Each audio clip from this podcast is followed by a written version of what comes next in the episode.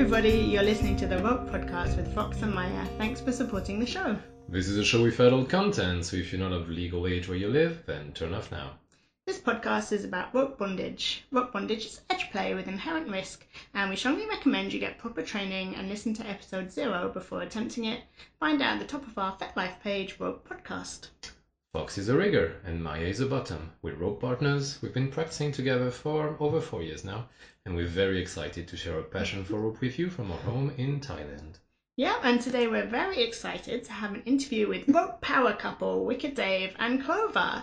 Uh, and the pair have just celebrated their 10th anniversary together, gotten engaged, and this year they also opened their amazing rope space, Studio Kokoro. So we wanted to talk to them about how they've evolved as a rope couple, the changes they've been through, and how they've seen the scene change in their rope journey. Welcome and thanks for joining us, Clover and Wicked Dave. Thanks. Um, thanks for having us. Um, already made us cringe with the uh, power couple thing. But, uh, It won't be the last time today. I was excited. I've never written rope power couple before. Thought it was It's a fab. great phrase. um, so how and where did you guys get interested in rope in the first place? I got interested in rope when I was quite young, when I was uh, 21, I think. And um, not in the way of doing the Japanese style rope, but more as um, a thing around, you know, bondage for sex. Mhm. and um, gradually like things came out of there. And another time I was like not even aware there was such a thing as a scene. But eventually, I'm showing my age here. Eventually, I got online and started uh, seeing uh, rope bondage stuff from around the world, and I was drawn specifically to the pictures of Sugiura Norio, who's a tremendous photographer in Japan. Um, and I think everybody's probably seen his stuff, even if they didn't know it was his stuff. And I didn't even know who he was. Um, we didn't find out until um, years later. But his stuff was really inspiring. And the thing about it was, yes, there were rope pictures, but it wasn't really about rope pictures. It was really about the expression and the experience that the model was having and the emotional reaction that they were having in it. And um, it really hit me with like, I want to do that. I want to cause that reaction. I want to get that response. And that um, that really drew me into it. Um, I'm an engineer anyway. Um, I was educated as an engineer. All my family are engineers, but I also like art, and I've worked as a graphic designer as well. It really like played into everything because there was engineering in it. There was clearly a lot to understand. There was clearly a very strong artistic element, and above it all, there was a very very strong emotional element hmm which um, really like magnetized it together because it, it pulled together so many things that I was interested in, and in my aesthetic senses as well because I liked um, Rennie Mackintosh, the Scottish architect and Mm. designer, and um, I didn't know um, for a, for a long time. I just I just really liked his stuff, and until I like read about his life later, I didn't know that he had been growing up in, in Scotland at a time when the Scottish ports were starting to get um, a lot of imports from Japan, Oh, and that he was seeing though, and he was seeing artifacts from Japan which were influencing his um, kind of impressions of style, and then that was getting incorporated into his stuff. So it was like um, very strange to come through engineering and looking at architecture and things like that, and then eventually being out in the workplace. And then one day you got a computer and you start seeing this stuff that you've never seen before. And it uh, like really drew me in and was like that's what really pulled me into wanting to do the Japanese style stuff. Um, because the Western style stuff, which you know, not to put it down, it was just very different. Hmm. Um, and I really wanted to go with that emotional stuff. I really wanted to be able to do that well. Brilliant. And what about you, Clover? Uh, I don't know. Um, I think uh, it was so when I first got into kink, I was really interested in creating pictures, um, and I had um, I don't know. Um, so China Hamilton, um, the late China Hamilton, um, Well, I agree, became-. Yes. Um, if you, he's um, an erotic artist or was um, in the UK, uh, became a great mentor for me and a really good friend. And he used to we used to communicate a lot, and he would send me loads of pictures uh, for inspiration and stuff like that. And a lot of them were like old um, Japanese bondage illustrations, um, and a lot of them were actually uh, Sugiura uh, Norio Sensei's pictures, um, although I didn't realize it was him. Um, and that was like, it, it, like the beginning of my inspiration.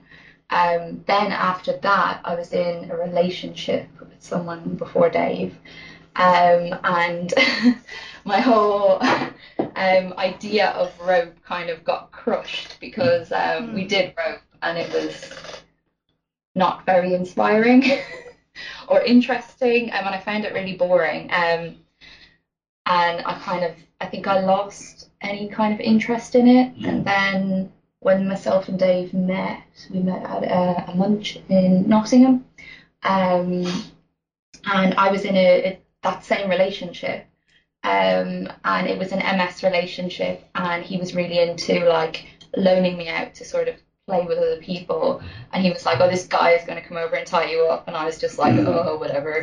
Um, and uh, Yeah. so then we got chatting at the munch, kind of, and I was just not really that interested. And then Dave came over to the house and um, tied me up because you were looking for people to practice Yeah. with, and it was very boring to begin with. Very. Um, I think at the time you were doing Celtic knots. I was holding myself back a lot because um, I was just there to practice with you, and you know we hadn't sorted out every parameter of yeah. what we're doing. So it was really boring. and it got kind of frustrating. And then I said at the end of it, I said, "Do you want to do some real rope?" And I was like, yeah. and you were like, why were you giving me the fake stuff? And then we had um, a little bit of a session. Yeah, we had a bit of a session. And Um, you would carpet burn on your face. yeah, I had carpet burn. My face having a was good very hot. Business had picked up slightly by this time. Yeah. And it was like, what the hell was that? Mm. Like, I want that all the time. That was amazing. Um, so then I was very interested again. so that's kind of um, my sort of journey. I was like interested, then it felt like the reality of it was really boring. But I think it was just not like it was the people Mm. and maybe the style as well. And then we did something a bit more fun. Yeah. Um, yeah, I mean, it was a transformative time, I think, when we were getting together because, you know, um, it was on the pivot of where we were turning away from the past and into the future. Um, And, you know, every, a lot of things changed very, very quickly in the way we were doing things. So, yeah, it was, it was a pivotal time. Like the beginning of our relationship was, I think, looking back at it, a pivotal time in both of our journeys yeah, journeys with definitely. Ken. Yeah, Mm. because you just discovered Mm. or rediscovered the Japanese Yes, style of absolutely. rope, and I had kind of rediscovered it as well Yeah, through you. yeah, Um, yes, yeah. And then after that, we you got a you started a new relationship, and we were just friends for a really long time. Yes, we were. Um, But it did eventually come back and ruin both our relationships and then start this one. yeah. Okay, and then fast forward uh, 10 years later, you've just gotten engaged, so many congratulations. yeah. Congratulations. Uh, It took a while, but we got there. and we understand you're a power exchange couple, so were you were you that from the start, or how did that fit into the rope? I think it's kind of changed over the years, Hmm. kind of gone back and forth because I, I've gone I, when I before I was with Dave, I was in a really heavy MS relationship. Um, that probably wasn't the healthiest of relationships. Um, so when I moved in with Dave, I kept asking you like loads of questions for permission for things that you were not really comfortable with, and we had we had that talk like. So he was like, if you need to wee, just go wee. It's fine.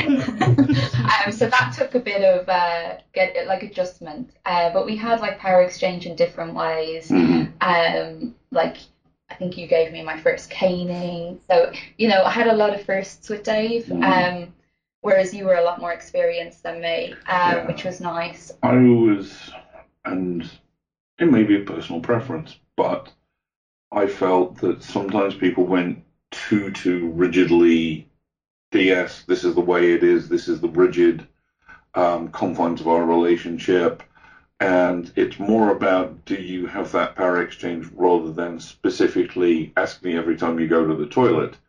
At one end of it, um, Yeah, because I think for me it had kind of become a habit rather than I was choosing to do something. It was like I would just ask permission every time I needed to pee rather than actually wanting to. Yeah. And we had a, a long conversation about that. That Dave Mhm. said, every time you submit to me, every time you do something, I want it to be because you choose to, not because it's become a habit. So we broke down like a lot of habits and things and then just formed them ourselves. yeah, Um, and I think what you just said, Dave, actually rings through for a lot of our relationship. We we didn't want to ever be rigid about anything, including rope. Mm. We've always been quite flexible, exploring different things. There's like many times we did like Western bondage, you know, um, then like bondage for sex, you know. So, and I think a lot of people just see that one side of us, yeah, just because that's the one side we choose to show on, say, FetLife because yeah, actually we're much we have so many different aspects to who we are as people yeah, than just pictures. Yeah. um I mean, I mean, we've we've done like damsel in distress shoot, and done it under a different name, so Oh, people really? Oh, Wow. interesting. Like a nobody name. knows it was me, and I'm not going to tell you what the name was. Um, but I just I just like having that there that people go, oh, Wicked Dave, all he knows about is this Japanese style rope. He doesn't know anything else. And I'm like, no, you've seen my stuff and you like it. Haha. now in celtic knot bondage which Yeah. is incredibly boring Was. i can advocate for that Yeah, yeah. I mean, it was a nice intellectual exercise, but it wasn't exciting rope bondage. That is true. yeah Okay. And um, it's interesting. There's lots of images of Dave tying other women, but when um, I looked through your amazing images, Clover, I didn't see. Um, I don't think I saw any of you tying with other people. So I wondered if that was part of your dynamic, or you tie with other people, or you tie with other people under another name. no um i do tie with other people but it's really rare um and that's more to do with um anyone i do tie with i know very well and they're usually really good friends Mhm. um and they're the it's not very often i'm trying to think if there's even any for pictures i've tied with the silence at beachbind Yeah. um, but like we know him quite well. I Mhm. trust him, and and I think it's about trust as well. Um, and it depends as well what it's for. Um, there's very even less people that I've done a scene with, Mm. um, and that that would just be probably friends I would count on one hand. I mean, for, for me, for anybody I've done anything scene like in a photo shoot, it's people we have shot with multiple times. Yeah. It's people we have gotten to know over a period of time. It's never like, "Hi there, my name's Dave. Now we'll do it. Now we'll do a scene."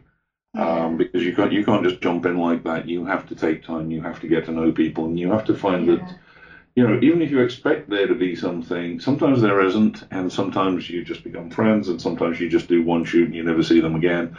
And it's hard to say how it's going to go with any one individual. And it, it all comes down to that trust. It does, Um, yeah. And you know, you develop that over time. Yeah. Um, and I think I wouldn't want to tie with anybody that might upset you either for their skill or maybe their intentions. Yeah. Um, so we would always, both ways, would discuss with each other before we tie with anybody. Yeah. Um, so if if either of us do tie with someone, it's because we both agree that that's something that we're happy with. Mhm. Um, yeah. Yeah. It's, it's never like bilateral. There's always a mutual thing there. There's always uh, a discussion there. There's always love and trust there. Yeah, definitely. Hey guys, this is Fox coming in for a short break.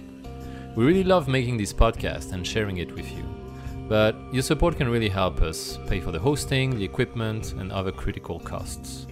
So if you like this podcast and you want to support us, you can do so at ropepodcast.com. You'll find ways to buy rope tutorials and gear so we get a small commission from your purchase at no extra cost to you. In addition, you could also donate to us directly on our Patreon, either as a one off amount or monthly support that can be as little as the price of a cup of coffee. If you can't afford to do that, that's okay. Just enjoy the podcast and maybe tell a kinky friend or two about it. Now back to today's episode. All right. Uh, so you guys have been in a power exchange relationship for more than 10 years and we've been told here in bangkok that power, power exchange relationships are not supposed to last more than two years which we did not believe in. That's why we've been together for four years on this side. Uh, how does your uh, role play between the two of you and also with other people uh, help you maintain and nurture this long-lasting relationship? Mm. Ooh, that's a complicated question. Or it's like heavy, isn't it? Oh, yeah. Um, It is to an extent. Yeah, it's I think it's like more than anything, we like our relationship comes first before kink, before rope, before anything else. Yeah. And we nurture that side of our relationship. Um, probably we've been better in the last most recent years at Mm. that than than previously Mm. because I think that's a really, really important point. The Yeah. thing is, it's a developing thing. It's not just like, yeah, we are magically good at X, Y, and Z. We have recognized problems and we have gone, well, we're going to have to do something about this. yeah And we're going to have to stop and we're going to have to talk about it. And even if it's upsetting, we're going to have to pull it apart and find out what the underlying issue is so that we can move on rather than getting bound up and just choked up with problems that accumulate over time and then just never get addressed. And I think as well, it's like that um, curiosity, curiosity for exploring ourselves, exploring each other, and then like on shoots with or with friends, exploring, you know, them as well. Like it's it's just that forever curiosity Mm. and kind of understanding what's happening for the other person. So we do a, an awful lot of like um, reflection and, and discussing. Um, and with some th- things like with rope, I think it comes quite easy to us. And then with other things like you know something that might be more eh, more difficult to talk about, you know, we just spend the time and and our understanding. Yeah. I'm, I'm not going to pretend that's always easy. You know, it, it's not. It's not always easy. Sometimes you really, really don't want to do it, Yeah. um, and then you have to like kick yourself up the arse and go, "Yeah, we got to do this. We just, just have to." And I think as well, it's understanding that there's so many things to like power exchange. Like it, there's there's what's behind it as well, and it's very easy to look at a FetLife profile or an Instagram profile and think that that's all the the people are or that Yeah. dynamic. There's so much. That's Isn't just the bits. so hunky dory? yeah, it's Yeah. just the bits you choose to share, and you you you're not going to share share the negative things. You No. know, like we mm. try to, you know, you you discuss the negative things and then let them go, but you don't want to hold on to them. So No. you wouldn't re- necessarily put on Instagram, oh, we had a massive fight today over who was going to do the washing up or something. Mm. You know, you're not going to put that on Instagram. You, you give a curated image of your It's also one relationship. of those arguments, you know. That's a random random Example, thing. Yeah, but a like- random example, but yeah. it's kind of like I think it's understanding as well that it's it's a difficult path. It can be a difficult path, Yeah. and I think rope can be a difficult path, and and any aspect of kink um, can be a difficult path. And just going into it, knowing that, and I think one thing we've always said to each other is that we know and respect that we're human and we're going to mess up and we're going to make mistakes and we're going to hurt the other person. Mm. It may not be intentional, No. um, and if we ever do any of those things, that we'll talk about it. Yeah. Um, you know, as a result, we do a lot of talking. Yeah. Hmm. We do more now than ever before. More Yeah. now than ever before. Okay. Um, so, Clover, you're a, a leading advocate for rope bottoms and giving rope bo- bottoms a voice, and you are the the writer and publisher of the very well known Rope Bottoms Guide, which I think is 13 languages right now. Um, Plus English. plus English, so 14 I Plus English. including English including Thai, um, which um, Fox uh, helped you out with. Yeah. So, when and why did you start um, advocating or feeling the, the need to advocate that bottoms had a, a voice? What what was the thing that made you start? So I think um, it was years ago when I was doing a lot of vanilla modeling. I think rope bondage was kind of creeping into that. I think with the vanilla photographers, um, they were thinking, oh yeah, that looks really easy, and we're just doing it without any training, any any knowledge, any safety or anything like that. Um, so my initial rope bottom guide was written for vanilla models um, as a way of kind of giving them something to protect themselves, uh, some information, and then actually it just became really popular uh, with rope models and rope bottoms. Um, And my first version of it, I joke about it that it was very dogmatic, Mhm. um, very much you must do this or you are a terrible, terrible bottom. Um, so after about six months of that being out on the internet, and then I reread it one day and I was like, oh my god, I can't believe I wrote this. And then did the second edition was which was a bit more, you know, everybody's different and you know, circumstances might be different and you may like one thing. And it was really about this is a guide, but actually you might find something different and that's okay. Um, and then I just kind of expanded on it a few times. So I think it's the fourth edition now. It's probably due an update, but if I There some update it, yeah, yeah. The tra- there's so many translations. So like if I update it, then I have to go and get all the them all translated. But I, I might end up doing that. Or, That's or alright. I'll do it. I, I- I won't. I won't be mad. Awesome. So we can have an English and a Thai one at least. Yeah. um, but yeah, so I think that's what initially there was nothing really out there. So um, Yeah. there's very very few rope bottoming classes um, or anything like that. We had I think at this point we had been to America a few times, Mhm. which was kind of leading with um, education, Mm. but there was really very little out there. Like we went to some conferences and there Mm. was maybe sometimes there was a class on rope bottoming, but not very often. yeah. Um, And then you started proposing them, and uh, Yeah. they started accepting them, and it um, and it really expanded hugely, Yeah. very very fast. and I absolutely hated teaching with a passion. I Yep. hated it so much, Yep. but I felt like I had to do it because it was like there's Because this you gap. had to, yeah. and I was like, I need to fill this gap. Yeah. And I'd say to Dave, you better come with me, and you have to co-teach with me. And if I stop talking, you need to fill it. Yeah, in and I'll get a chair and I'll sit down slightly behind and to the one side, and then I'll pipe up if there's anything like. Yeah, but you added some really good points, so Thank I was you. very grateful that you were there. Yeah. Um, but yeah, essentially Well, that's the thing is, I'm interested in it too. yeah, Um, because why wouldn't I be? If you've got better informed and better educated uh, rope bottoms, you're going to have a better experience yeah. because everybody's going to understand what they're communicating about better. Mm, So, you know, I don't see that, that there's a downside to it, and I wouldn't understand why anybody would be against rope bottom education. I don't. Well, as long as it's Yeah. sensible rope bottom education, we've seen some. You sound like you've seen some stuff you agree with less. Maybe. We may have. I think it's similar. It's when people come in with that very dogmatic attitude, and you know, this is the way. When actually, you you might say this is the way for me, but Yeah. not necessarily the way for everybody. No, But thankfully, there's not much No. of that around. not too. Yeah. So, so Dave, how do you make sure that in your your scenes and your um, photography that your bottoms and models are empowered, but you also maintain that emotional uh, top connection? Again, know them.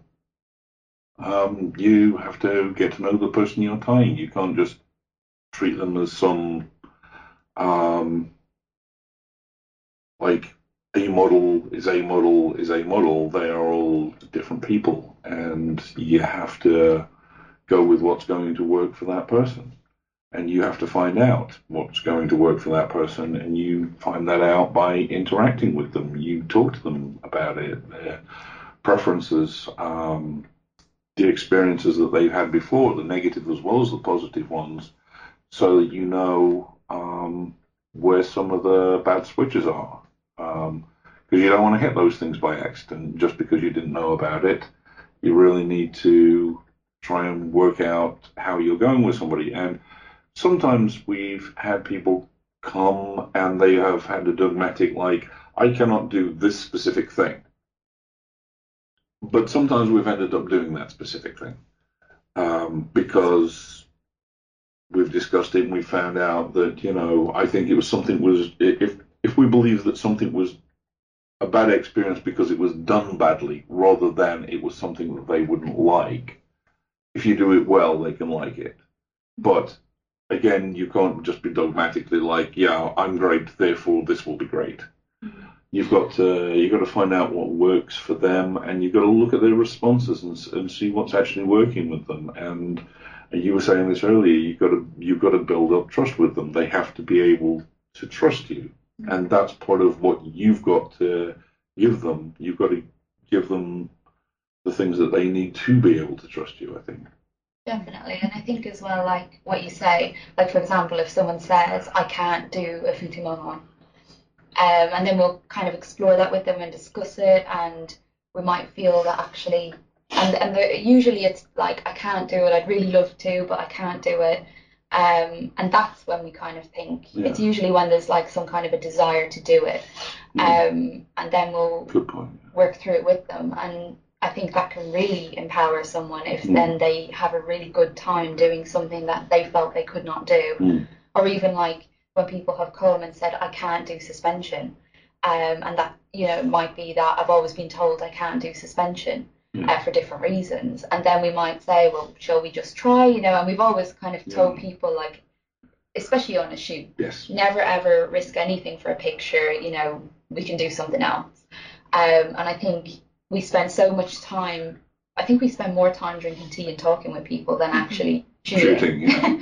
um, the shoots are usually fairly like you know they, they they're not hours. Like if we have someone here for half a day, we spend probably half of that Yeah. time drinking tea and just talk t- chatting to them. if it's their first time. If Yeah. it's somebody that we um, move on with the intensity, we'll Yeah. spend eight hours here trying for six of it. So Yeah. Mm. Yeah. So it kind of depends, and I think it can really change Mm. some, you know, someone's view of themselves as to something more positive. Like when they they know that they can actually do something that they believe they couldn't do, can be really empowering as well. yeah, all right. And you've you've recently brought um, rope into the community in a different way by establishing the amazing studio Kokoro, um, which I was lucky enough to visit um, last year, uh, which we talked about in episode 58. So can you tell us a bit about the journey to actually get that space up and running? What what made you do that? How did it happen? Oh, Madness, I think. madness. It's absolute nightmare. I mean, it's incredible. it was great though. It's a Yeah. great nightmare. a, a friend of ours said, "Oh, they've got this um, basement unit for rent you at met the place." Command. Yeah, Yeah. yeah. Uh, They said they've got this basement unit for rent. We went down into it, and it smelled. It was very much. It was Yeah. it was very mouldy. It was very dank.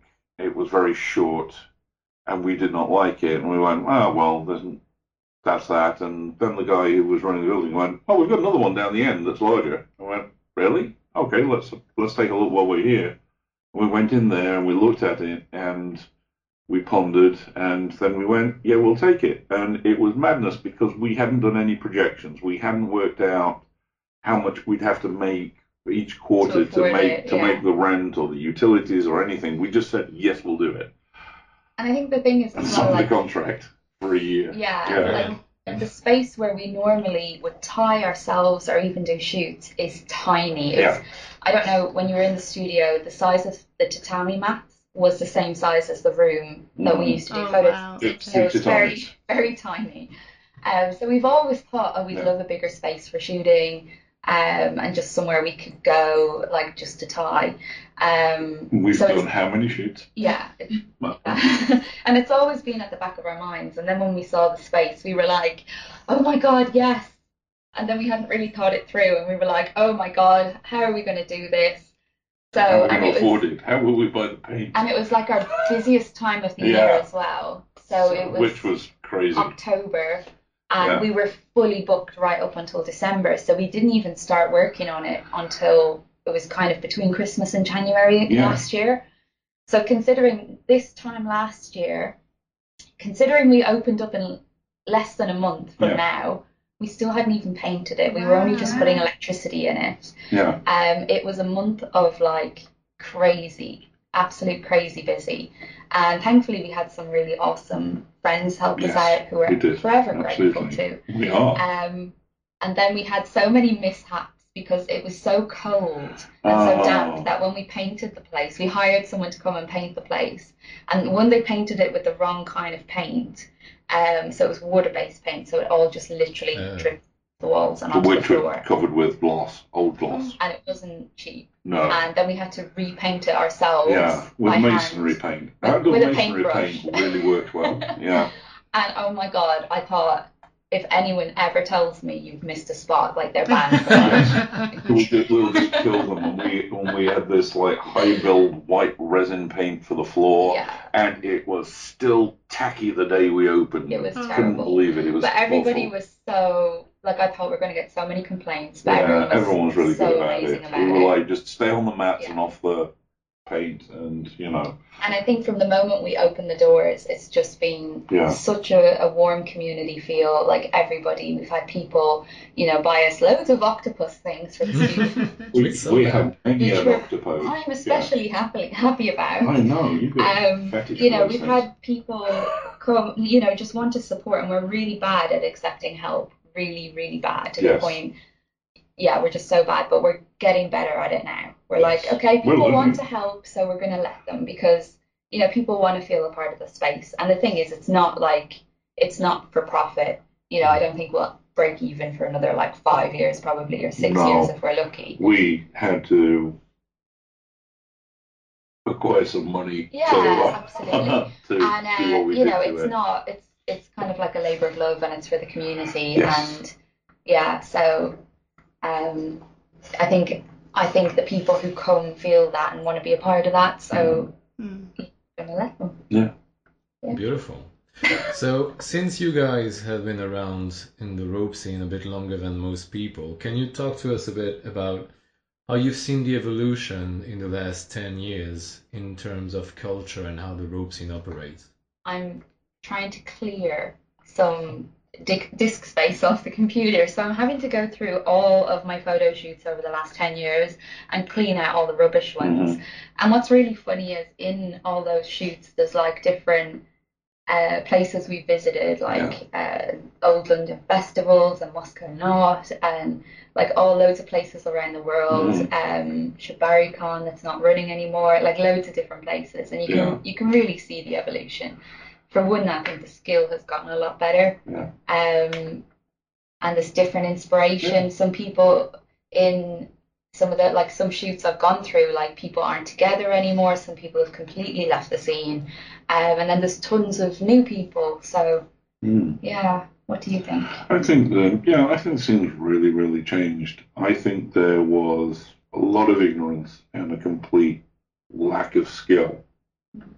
And it's amazing to look back now and see people who were regarded as really, really good, who didn't move forward with the times and didn't keep um, trying to educate themselves and didn't keep trying to get better, that they look like, you know, I hate to use the word dinosaurs now. They look old fashioned. They look like they just. I got to this point where I thought I was really good, and then I stopped trying. Mm. Yeah, okay. But and I think uh, what they found is that a lot of people have just gone past them.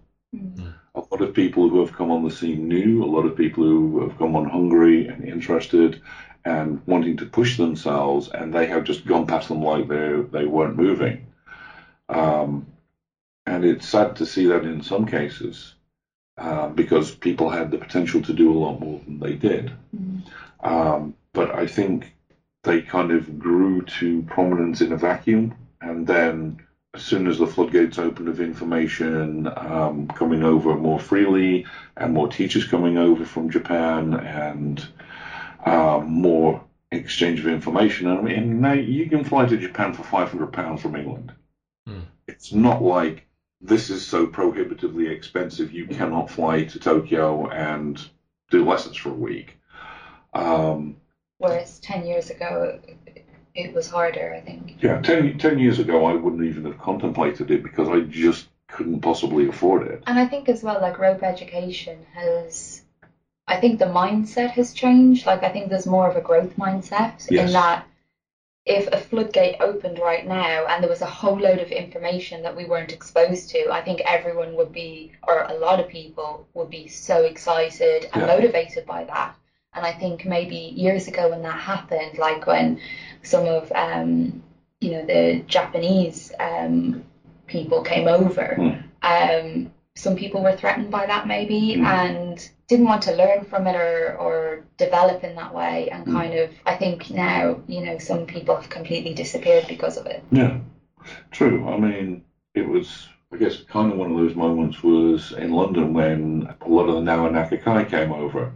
And how, how many people was that? Like eight people? Something, yeah. Something like that. And basically, they, they came into the venue, um, did their shows, and then uh, when there was free tying time, they'd be tying in there as well. And a lot, and I think a lot of people didn't want to tie at the same time as them, Yeah. or they just wanted to watch them. They got like two responses. One is like, I don't want to look at this. This is so much above me. And other people going, I really want to look at this because this is so much above me. Mm. I think it blew a lot of people's minds. Exactly. Um, Yeah. And I think the people who had that kind of growth mindset have really excelled and Yeah. developed and continue to have that mindset aren't like, oh, I'm the I'm the best. I can't possibly learn anymore because I think once you have that attitude, that's when you stop growing. You you, you won't learn anymore, and Yeah. actually people will surpass you. Yeah. Um, not that it's kind of a Yeah. competition, but we're always evolving Mm. forever. Oh yeah, you, you get it with students as well. You get what I call the two kinds of students: the ones who want to learn, the ones who expect to be taught. If that makes any sense to you, Yeah, and they're just two Yeah. different mindsets. they are. Yeah, But Yeah. yeah, the, like the ones who expect you to come in and tell them exactly A, B, C, D, yes. and then that's all they'll take from it. And then they'll go to their wherever their uh, their home place is, and they will do A B C D exactly. Yeah. But they won't really understand it because they weren't really interested in that. They were interested in having something impressive looking to do rather than in the emotional connection. But the ones who really want to learn, they want to understand what's happening. Yeah. They don't want to just be shown a thing, they want to understand it. Yeah. So then Alright. it, so A, B, C, D actually opens you up to the entire alphabet. And in the same period of time, there's been a lot of change in the rope scene, uh, in the culture of consent, and there's been many higher profile incidents around that involving rope. Uh, has that influenced the way you practice or teach rope? I think it has, yeah. Yeah, I think it depends where we're teaching. So in some countries we'll be a bit more mindful of it than others. I mean, we always try to be respectful no matter Yeah. no matter what the situation, and we always are open to feedback, and we're always growing. Like how myself and Dave thought ten years ago has changed completely, hmm. And even to two years ago has changed completely. Yeah, because we have learned to be better teachers as time has gone on, and um, we've learned better techniques for teaching as well. yeah, it's not just the rope, it's actually engaging people and make changing our, our way of teaching so we can have the best learning for students. With certain incidents, I think it makes us more determined to make sure that there's no misunderstandings or confusion that actually we're understood, like our intentions are understood because so not all, but there have been a few that you can kind of see that maybe that incident has come from um, a misunderstanding and then kind of sort of escalated a bit. Yeah. Um, so I think we're very mindful that we want to be understood right from the beginning. Like for example, when Dave's going teaching a class and he it's on tension, he will say, "I'm going to go around the room and check everyone's tension."